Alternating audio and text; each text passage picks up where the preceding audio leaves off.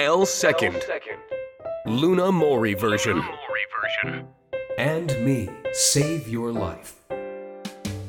FM NORTH WAVE ポッドキャストプログラム and &Me Save Your Life DJ の森ルナです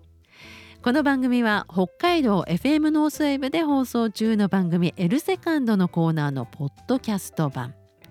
時間の都合で放送できなかったトークもここでお聞きいただくことができます。より安全な毎日を送るために知っておきたいことをストーカー対策総合保険アンドミーを手掛ける株式会社アソシア少額短期保険の担当者に伺っていきます。株式会社アソシア少額短期保険の代表取締役社長本間貫義さんそして営業戦略部の木村康弘さんです。お願いいたします。よろしくお願いします。3ヶ月にわたりましていろいろとお伺いしてきたんですが今週はですね SNS とストーカー被害の関連ということになるんですがやっぱり SNS の普及とストーカーの被害の増加これ関わりってあるんでしょうか？あの一般的に、えーと、ネットストーカーとかい。うふうに言われたり、はい、サイバーストーカーなんていう名前で呼ばれたりもするんですけども、ええ、あの明確な定義はないです。あのまあ、ストーカー行為普通はつきまとったり、えー、するんですけど、それを、まあ、要はネット上でやる行為のことを、うん、えー、ネットストーカーサイバーストーカーというような名前で、えー、呼んでいるものになります、うん、例えばメールをたくさん送るというかメッセージをたくさん送るというか。そうですね。メール、うん、LINE、えー、をいっぱい送る、それとか、えーまあ、特定の相手の個人情報を、えー、掲示板に書くとかですね。あ,、えー、あとまああ個人の、はい、あ他人のですね、えー、SNS のアカウントを乗っ取って、うん、えー、っと嘘の情報を拡散するとかいったものもこのサイバーストーカーネットストーカー的なカテゴリーとして、えー、分類されます。相手にとってマイナスのことを広めていくという。はい、あの多分聞き覚えがあると思うんですけど誹謗中傷コメントの書き込みとかっていう言葉は聞いたことあると思うんですけれども、まあ、それがもう一般人の方々がですねやっぱりそのインスタツイッターフェイスブックという形で情報公開している関係で、うん、まあ、その外部の人たちからですねそういったもう見ず知らずわからない人から書き込め、うん、あってですねやっぱり困ってる。っていうのがですね、うん、まあ、の先ほど申し上げたネットストーカーというふうに位置づけられています。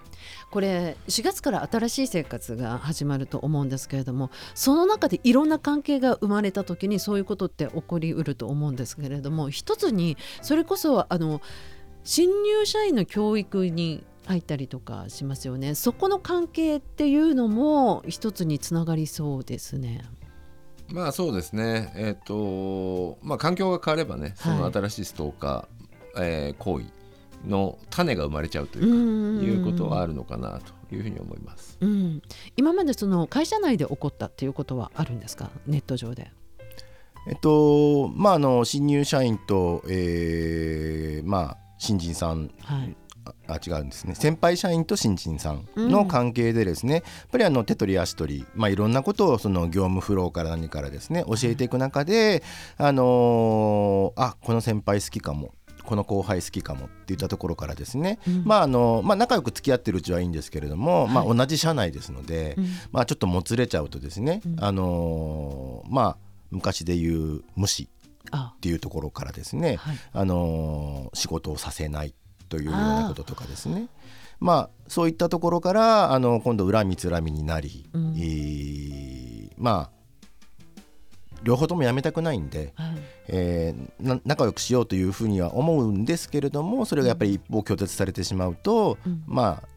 嫌な関係になってしまいますよね。うん、うんさらにプライベートの生活にまでも立ち入るケースってあると思うんですけれどもあのストーカー側からするとその SNS の中にいろんな、まあ、ヒントと言っていいのでしょうかがあったりとかしますもんね。そうですね。やっぱりあのもちろん自分のね大切な思い出として、はい。えーインスタに、えー情報を上げます、えー TikTok 使って、えー動画を友達と、はい。お踊って撮りましたということはあの全然否定はしないんですけど、はい。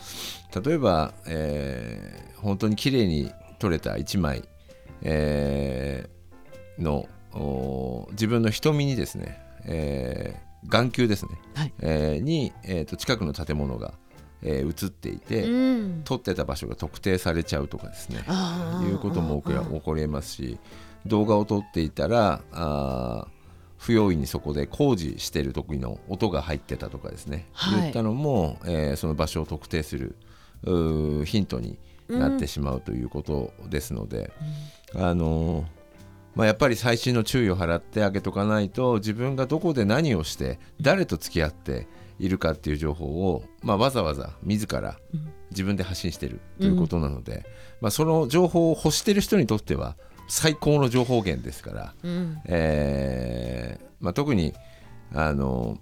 フォロワーを増やしたい、はい。えー自分のインスタ見てくれてる人,、を増やしたいという気持ちは僕も十分理解できますが、やっぱりそこには細心の注意を払ってやらないと、えー裏返しには、えー1万人フォロワーがいればもしかすると1人が2人、えーストーカーになっちゃう可能性のある方が含まれてるかもしれないと、うん。まあ、そのかもしれないっていうふうに疑う考え方が重要かなと思いますがね。そっかそっか、はい、またリアルタイムでね。そうですね。投稿しちゃったりとかねそうですね、はい。まあ、特にね旅行なんか行くとテンション上がってて、はい。えーあー沖縄の海きれい、うん。えー北海道の、えー海鮮丼美味しいなんていうことを、えーリアルタイムで今食べてますみたいなことを打ってしまうとはい。もう、まあ、それも時間まで特定されちゃいますんで。そうですよはいね、うんあのもう完全にあれですねどこにいて誰とどこで何をしてる、うん。えー何時に何をしてるまで全部分かってしまうということなので、うん。あのもしあのその思い出的に投稿するんであれば、まあ、1個のアドバイスとしてはちょっと時差つけるとかですね。あそっかそっか。例えば、え1週間後に同じことの,、えーその旅行の工程を、えー SNS にアップするとか。うんうん。あの、まあ、冬に夏の思い出あげるとかですね。いうのもいいのかなと思うんですけど、そこまでずらすい。っていうことも、まあ、ちょっと季節感ないかもしれませんが、あのそのくらいの注意を払っていただいた方が私はいいんじゃないかなというふうに思っています。これは身を守るためですもんね。そうですね。そうですね。ただねあの驚いたのがあの位置情報共有アプリっていうんですか？っていうのがあるんですね。はい。あのーまあもともとあのー地図で有名な会社さんが作ったアプリだったんですけれども、はい。まあそれをですねあのーまあ友達同士友人同士でですねあの共有をして、うん。えー今どこにいるの？っていう会話がなくうん近くにいるんならおいでよっていう形でですね相手が今どこにいるかっていうのが全部あの地図上にですねあのフラグが立ってるんですね。ね。まああの今はなんかあの使えなくなっているっていう噂も聞くんですけれども、うんまあ多分似たようなアプリがですね、はい多分いっぱいインストールできる状態にはなってんじゃないかな。まあこれはですねいわゆるあのまあコミュニケーションはい。の一環でですね多分その仲間内だけでえー公開しているっていうふうに思ってはいるんです、でも多分誰でも見れるんでしょうね。うーんそっかじゃあその辺も注意して慎重にやっていかなければならないっていうところですよね。そうですね。あのー先日のあのー福岡の、はい。えーストーカーの殺人事件においても、この、えーアプリが使われたという情報も入ってますんで、うーんあのー特にあれですよね。男女で付き合ってる時に仲良くてお互いの居場所を知っとこうねっていうところでアプリを入れといて、それがまあいざ別れたとはい。なった時にどうなのかそということですね。なんかまあちゃんとね、あのアインストールをしないと。あっていうふうに思うんですけども、はい多分皆さんの携帯見ていただいたら分かると思うんですけど多分10個や20個のアプリじゃないと思うんですね。うんホルダーに格納されてるとかっていう形でまあうずくまって、はいはい。まあついついそういうの使ってたなってアインストール忘れちゃう、うんまあ、それが、あのーまあ、格好の餌となって、うんあのつけられると。うーんじゃあまあとりあえずは今ラジオを聞いてる方はそのアンインストールできるものはしておきましょうと。まあ、ねそうですね。はい、であと便利っていうことによって実は危険が伴っているっていう場合もあったりとかするので一つ一つの行動に意識を持っていくっていうことは大切かもしれませんね。はい。でいざじゃあストーカーに居場所を知られてしまったというケースもあると思うんですけれどもその場合アンドミーの保険内容、えーこちらどのようなことで守られるでしょうか？はいあのーまあ、もちろんあの前提としては過去に、まあ、警察に相談し、まあ、禁止命令と、まあ、および警告というものを発せられるっていうのがもちろん条件にはなるんですけれども、はい。えーまあ、警備員が駆けてくれ駆けつけてくれるサービスであったりですね、はい。まあ、そういった費用を、まあ、当社の保険で賄える、うん。また、あのーまあ、ホテルに避難する時の費用であったりとかですね。ああのそういったはものに、あの使っていただけるのかなっていうふうには思いますね。警察サイドでもそのホテル代というのは何日かははい、あのー一応ですねあの提携しているホテルがあってですね、あのー2泊までかな公費で賄えるというような形ではあるんですけれども、まあ、経済的弱者の方という形で、まあ、条件がある程度ついているということで、まあ、一般の方であればですね、まあ、とりあえず自分で避難してくださいっていう形になってしまうんですね。うん。まあ、その費用はあのー当社の方で14日間お待ちお待ちしますよという内容ですね。その他引っ越し費用もはいありますもんね、フォロはい、やっぱりあのー自宅が割れるというのはやっぱりすごく怖いことだと思うのー。で、はいまあ、あの最大のですね防御っていうのは逃げることだと思います。うんあのいち早くですねそういう被害に遭ったら、えー逃げる。うんまあ、その対策をするために、えーまあ、当社の保険をですねフルに使っていただいて身の安全を確保するとうんいうのがあの大切なことだと思います。やっぱり何かあった時にすぐに対応できる動けるっていうのは大切ですもんね。そうですね。あのーまあ備えあればうん憂いね憂いなしかなというふうに思いますので、はいあのーまあ自分の生活の中のリスクをうんできる限り低くしとく、リスクはありますから、もう今、あの SNS もありますし、えー日々歩いてればいろんなことが起きますんで、はい。あのそのための準備をどうしとくかということが重要かなと思います。まあ今回が最終回となっております。本間さんそして木村さんの方からぜひリスナーの皆さんにメッセージをお願いしたいんですがまずは本間さん。はい、はい。あのー1月に起きましたあの福岡の、えーストーカー殺人事件これは本当に痛ましい悲しい事件で、あのーこれを絶対に二度と耳にしたくないし見たくもないなというふうに日々感じています。あのーこのストーカー行為自体は多分なくならないんでしょうけども、まあ、ストーカーによる殺人とか人が傷ついたり亡くなったりするようなことが一日もなくなるあの、えー起きないような社会にぜひなってほしいなというふうに、えー心から今感じています。でまあ私からのコメントとしてはですねやっぱりあの皆さん病気になってね困らないように健康診断行きますよね。はいえー人間ドック受けたり健康診断必ず受けたりしますが、あのーこれと同じだと思うんです。保険に入るっていうことは、うん。だからまあそこにリスクがある。またはそのストーカー行為に何か、えーあってしまうかもしれないというためのまあ、まあ人間ドック的な感覚で、えー保険にえー入る、まあ、つまりそのリスクに対して準備をしておくとはい。いうことがすごく重要かなというふうに思って、えーいます。まああの備えて備えて、えー後でまああーそんなことまあ安全だったなというふうに後で思えればいいわけではい。あの何か起きてからではぜ絶対あの遅いですし、うん。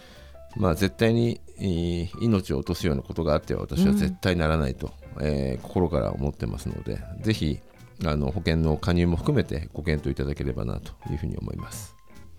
木村さんははい。あのーまあ、3ヶ月間いろんな形でお話しさせていただいたんですけれども、まあ、残念なことにそのストーカーの加害者っていうのはもともと交際していた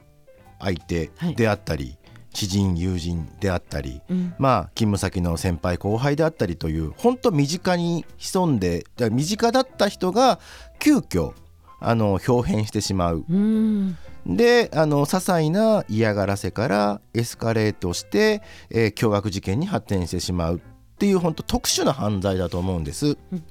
ぱりそういったものはですねやっぱりその自分をですね常にあの守る、はい、